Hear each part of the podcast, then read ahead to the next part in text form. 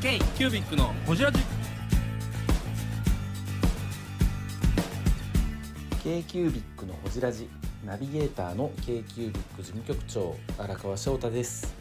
今回 k q u b i c がほじるのは前回に引き続きタグステーショナリーの森内光一さん。京都手書き道具市を開催するようになったきっかけについてやタグステーショナリーが外部イベントに出るようになって気づいたことについてなど深く報じっています。どうぞお楽しみに。もう一回言ってあとはあやってない。今あのこのくだりは一通り押さえてたのであそう。ここから取ります。今度ね、はい。あのもう第2回京都手書き市、はい手書き。はい。そう。あれをやろうと思ったきっかけって何なのそっちかい順番ですよそら。そらそうでしょ、そうやろうと思ったきっかけ、そうそれ聞きたい。あのその、まあ、さっきもねちょっとお話ししたんでその文房具の中でも、その中でも筆記具手書きにまつわる道具っていうのの可能性をすごい感じて、手書きの背景にある文化っていうのを、まああの伝えていきたい。それを含めたなんかこう文化的なあの、えーものに、あのしていきたい、きそまあ、そういうのに寄与したいっていうなんかこう気持ちがあって。なのでまあその文房具筆記具っていうよりかはその手書きっていうところをもっと打ち出したいなと。思っていうのも文具祭りの1コーナーでやってもよかったっちゃよかったのにそそれを僕も思ってて、ね。なんであの独立企画としてめっちゃいい箱でそう。めっちゃいいイイベントがベイベントとして。そう。ただやっぱコロナっていうのがあってあの大箱で借りてあんだけ一応ねあの公式発表で文具祭りして、1万人1万5000人集まるっていう形になっててあの大箱でその人数集めるっていうのはちょっと社内的にも、えー、と3 2年、まあ、手紙あの紙博とかでもう2年休んでるんで、逆にコロナ禍で人が集めきれなくなったからちょっとちっちゃめのやつやろうかっていうのもあったっていうそうですねだからあ何かしらその会あのーまあ武田社長からのこうまあ指令でやってるわけではない。です一応僕らの部署で企画して始めたんですけど何かしらこうねこうユーザーイベントみたいなのを続けていかないとっていう気持ちはあったんですよ。プラスあとペンション神戸ペンションとか、東京ペンションとか、まあ、させていただく中で、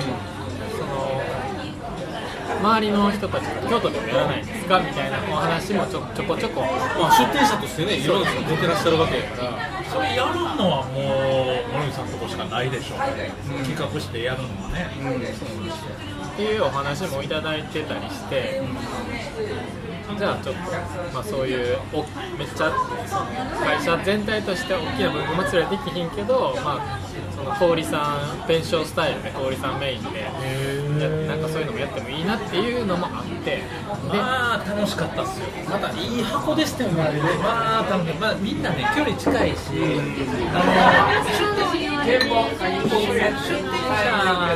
の人たち同士がいい人ばっかりなんでむちゃくちゃ面白かったですねおかげさまで、ね。来もう始まる前から来場者の人たちも盛り上がってたし、いやいやよかったです。あのまた神戸ペンションと来るお客さんと全然かぶってなかったのが面白くて。そうですよね。あれそうそうそう。やっぱりその文具祭りの集客のノウハウというか全部チラシ巻いたりとかそういう感じで集客されてたんじゃないですか？集客はね本当ネットのみですね。あそうなんですか。あとチラシも言うほど作ってないんですよ。その1000枚ぐらいしか作って1000枚で1000枚ぐらいしか作ってないんで。なんかね良くも悪くもあんまりオタクじゃない人が多かったっていう印象そうなんですよ。カジュアルなそうそうそう。なのでそのまあペンションって言ったらどっちかって言ったらもうゴリゴリな人半分。でまあちょっとライトな人半分みたいな。どっちかって言ったらそのコアな人向けのイベントじゃないですか、で一歩引いてみたときにまあその入り口はちょっとねこう入りにくいかもしれへんけどもイベント入ってしまったら普通の一般の人でもすごい魅力的な商品がたくさんあるじゃないですか。だそこをもうちょっとこう裾野広げて間口広げて、うん。みんなに見てもらいたいっていうのもあるし、まあ、さっきの話の続きですけどその手書きっていう、まあ、括弧括弧書きの手書きっていうのをより前に出したいっていうのもあってその手書きっていうのをメインにした取り上げたイベントっていうのは絶対僕らからやりたいっていうのが個人的な使命感としてあったんでなんかそのまあ基本的になんかこうアナログ文化が好きなんでレコードとかフィルムカメラとかそういう価値観としフィルムカメてラとか好きなんですね。すごい。その横並びでそのやっぱり手書きっていうのはそその位置にこういあのいてほしいなっていうのがあって可能性も感じてるんで。いやでも一つ分野として確立しといてほしい。そうなんですお連れ去られるんじゃなしにちゃんと確立して残っておいてほしいそれを誰か言わなかったそうです。残すタグステーショナリーの堀内です。K キュービックのほじラジ。うちらもほら展示会とかやるからやっぱ集客って一番怖いじゃないですか、蓋開けてみて分かれへんそう。やっとほんまに来てくれるのかなとかっていうドキドキ感もある中であのイベントだってほぼ毎回パンパンだったじゃないですかその時間帯のやつって。すごいなと思いますあんまりそんなにこう大きな箱じゃなかったんでい。やいやいやいやいやそれでもですよそうですね。まあ延べ延べ面積で言ったらすごいやあの神戸のあの北野のあのあそこと同じぐらいああそうかそうか。ちょうどそれぐらいですね。確かに。上もある上まあ上も入れたらもうちょっと広いんですけど、ただ天井高くて雰囲気ある建物なので、まあ、それ以上にちょっと感じていただいたところはあるのかなっていうのは思ってて。あれはやっぱり森さんがこういろんなイベントに出てあのつながった人たちに声かけていったみたいなそうですね、1回目はそうですね。で、まあね、まあ、皆さん、まあ、半分以上はそのペンションつながりの、まあ、あのオエステ中心のはい。その氷さんメインで、あと、まあ、そのやっぱり全部同じやったらね、そのペンションに来ていただいているお客さんとか、もうちょっと界隈なくて面白くないとは思うんで。まあ、個人的に仲良くさせてもらってるメーカーさん、お店さんとかは3分の1呼ばせていただいてっていうのもまあ1回目なんで、まあ、そこもちょっと甘えっていうか、まあ、どう転んでもなんとなんかこうちょっと分かっていただけるような、まあ、栄養さんも含めて、キキニマッチ初デビューだったから。そうそうやそうや。そう展示会初デビュー。デビュー。デビュー。のそうデビューがメーカーとして初めて。ね。そのデビューの場が。デビューの場所が今日の手書き。市ね。手書き道具市でその時に星ラジも撮ってるんですよね。ああそうそうそう。そうここで。ここここで。ここで。ここで撮った。息子くんも一緒に。そうそうそう。そう。荒川さんおれへんかった。そう私なんかここで撮った。京都から動きますね。楽しんでたよ。マッチ。めっちゃ楽しん。でたよね、なんかリサーチに良かったですって言っていただいて、うん。すごいあの嬉しかったですね。森口さん自身が外のイベントに出るきっかけとかあったんですか最初は？最初はいやそれこそ本当神戸ペンションとかですよね。あ神戸弁償なんですね。いやほんか河合さんに呼ばれたとか。時は浦川さん。浦川さんにどっちやったっけ？ちょっと覚えてないですけど。あの時まだ浦川さん OST にいたような気もするしなんかどう？とか言ってそうな気もしますね。で自社でイベントに出てみてあ面白っとか思った。そういう感じなんです。かそうですよね。その自分たちのそのメーカーとしての商品を引っ提げてというか、うん。それで、まあ、自社のイベント以外に出たのが初めてなんで、うん。まあ、自社のイベントは、まあ、お店の延長線上でなんかこう、まあ仕事としてこなしてるっていうところもあって、まあ、それはそれでまあ。はい、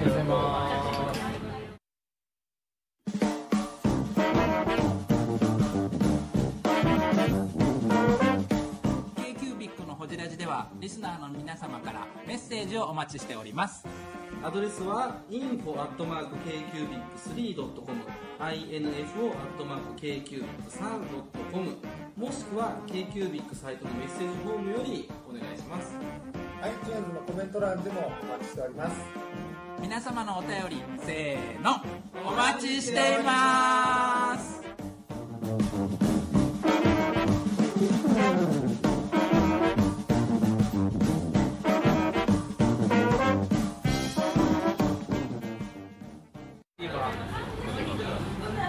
ちょうど減ってたから。ちょうど減ってちなみに第1回郷土で手書き道具市やって苦労した。苦労したよね。あまあ難しかったこととかいうか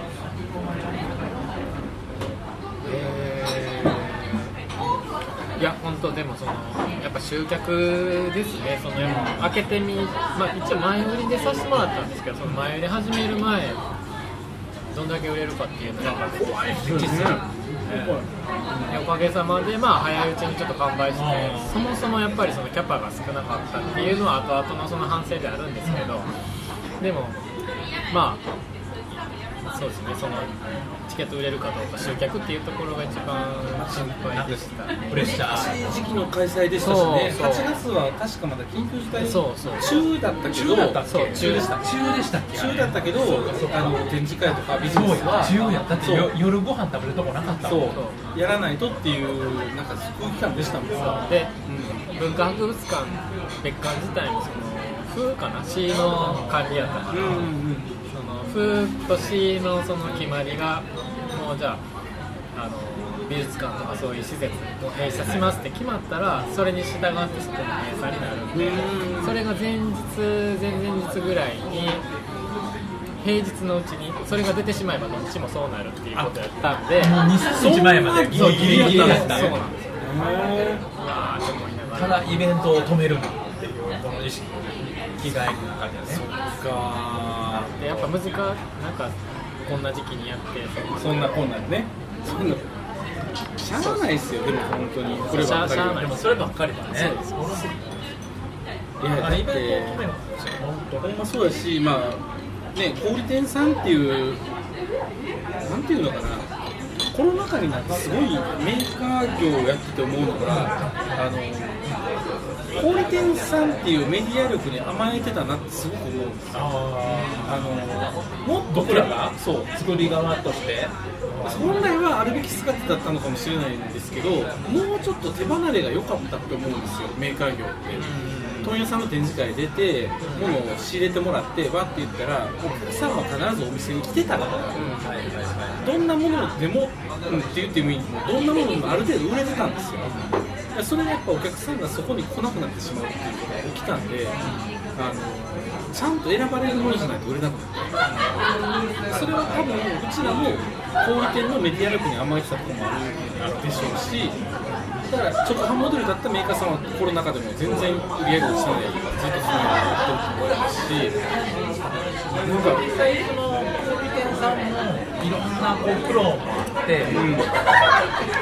あのそれこそ小林さんとこやったようなあの、ね、イベントを企画してやるっていうのがあるしやり方としては本当にいろんなやり方があるんだなと思うだから頑張らないと売れないモデルになったなメーカー業もっていうふうに前よりもなんかその全部やらなきゃいけないんじゃないかなって思うんですよ。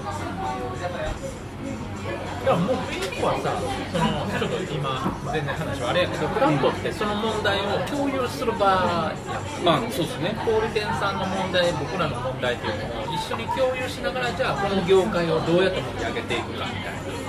だってお店がしんどかったらメーカーもしんどいんですよ当たり前当たり前なんですよ。それ繋がってるんで。それをどうしていくかなんですよえー、ブングスキーラジオです。ブングスキーラジオ。1年以上やってきてます。ブングスキーラジオ、小野さん、どんなラジオですか？えーと2人がボソボソ話して1人がハキハキ喋るラジオですね。高橋さん。え？何ですかね？用意してませんでした。あー楽しくやってます。聞いてね。全然楽しそうじゃない。いいんじゃないですか？これはこれで。そうか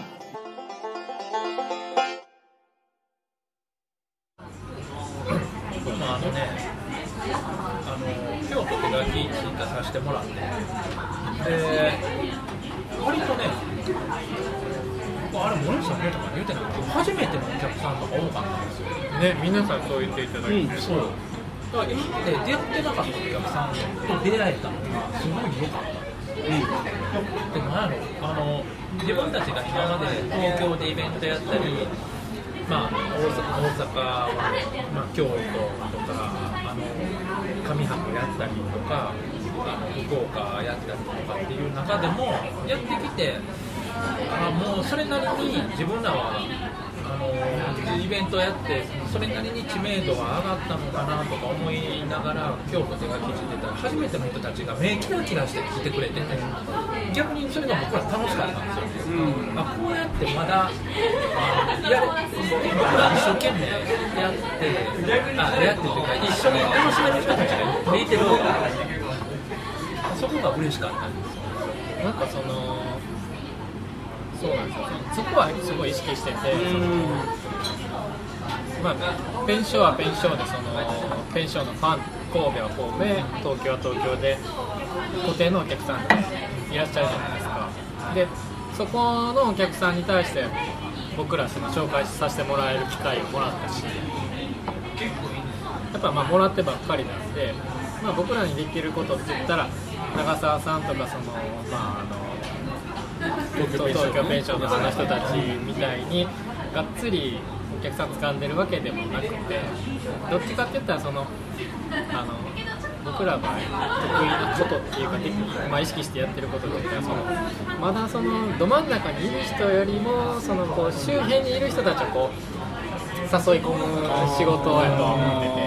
ど真ん中の仕事はその万年専門店さんとか、筆記具メーカーさんとかがしっかりサポートする仕事で僕らそういう立ち位置じゃないんで、どっちかっていうと情緒的なところに訴えて、まあ、文化的に見せて、まあ、周りにいる人たちをこう誘い込む仕事やっていうふうにこう意識しながらやってるところがあるんで。それって一番小売店さんにやってほしいことですよね、うん、でそれって多分お店でできる限界がなかなかああこのコロナを経てあったんやと。思う、うんうんうん。お店でできる見せたりできる限界ってあってでもそれと認めるのってああいうポップアップイベントとか、うんそんなことあの企画イベントとか、うん。あのい一個その僕らすごいその去年の夏楽しくて、うん。お客さんとも一緒に楽しんであの場場ってお店ではなかなかできへんかったことなんですよね、おそらく。でもああやって作るとできるかもしれない。ですよで何を作るんですか？鴨川のああでも今度の第2回京都手書き道具市ええなんでええなんで？第2回京都手書き道具市。うん。ちょっとここはどないなるの？どななんかこうし思ってることとか森内さんが思ってることとかなんか仕掛けることってあるんかなと思って。一応まあまだその 内容のディテールっていうところはえっ、とまあ来月ぐらいから動き出すんですけど。一応3日間開催っていう形でまあその前回でそのまあチケット買いたかったけど売り切れてたっていうお客さんがすごいたくさんいらっしゃってあと僕も聞きました。ね、キャパ的にあれが限界っていうのがあるんで、純粋にもう1日増やすっていうことしか、ちょっとその辺のネタやとしてはできなかったので、一応3日開催で、トータルの動員数っていうのは上げながら、内容に関しては、さっきちょっとまあ冒頭でもね、お話しさせてもらってたみたいに、まあ、飲食とかもちょっと考えようかな、まあ、状況が許せば、僕らも飲みたい。やりたい。その辺ですね、あのちょっとまあ、その会場の中ではちょっと厳しいかもしれないですけど、まあ、入り口のテラスとか中庭のところでちょっと楽しんでゆっくりしてもらえるような形で、中庭にお店出そうかなね、クラフトビールの店とかね。じゃあ飲食もやりたいけど僕がやりたいのは、えっとバーベキューいや鴨川 鴨川上の飲みの市をやりたいんですよ。あの向け向けな鴨川上の飲みの市。顔多い。な えっと、イベント内でやっていただける。イベント内。素敵じゃないですか、あの素晴らしい、あのえっとあれ見たことあります？えっとえ何やったっけ。えー、時は難しい恋せよ乙女。あー。えー何やったっけ？あのアニメですよはいはいはいはい。森見富そうもうああのアニメの中で鴨川古書古本市みたいなのやってましたよでハゲのおっさんが本並べてで古本の紙が持ってなんかこう鴨川沿いでこう古書街みたいなのやってるシーンがあった。んですだからこれやりたいなあ僕はそこに紙を並べときたい。あハゲのおっさんが。古いか古い紙みたいな。ーあー素敵素敵。えそれ鴨川で？でもあの手書き1枚で道具1枚なるほど本社は鴨川でやっていただいてどうどう別会長別会長別会長ポツンとポツンポツンとあいや素敵素敵会場にですね高なんで素敵素敵鴨川沿いでいや本当ね上川上川警察つきますよね京都府警と交差してえそれをちょっとやりたくて、ガサッと出していってみんながなんかこうガサガサ探すみたいな。古本を探すみたいな感じで紙をゴソゴソ探すっていうのをやりたい。なんかそういうカルチャーって京都にありますよね。あもうねめっちゃ学生が多いからそれはもう。本当に。で、あのありますあるよ。京都市じゃないかこの人で実際あるよ。あのこ外から見たらあるよ。古書古書市とか、その古本市は下鴨神社とか、はいはいはい。で町柳のあのお寺の中とかでやってた。天神さんとかね。あと当時も毎月やってる当時もやってるるだからあの雰囲気ですよなるほど。んかそれがやっぱり対外的に見るとい。いなって。いいなって。いやわかるわかる。うん。でその西成もありますよありますね泥泥棒。西泥棒西成行ってもあるよ。靴右と右使い使いかけの歯ブラシとか。ですお前バカにすな。西成をバカにすんな。選手の人やから。ちょっと何言ってるか分かんない何の肉か分からへん。のクツクツ炊いとん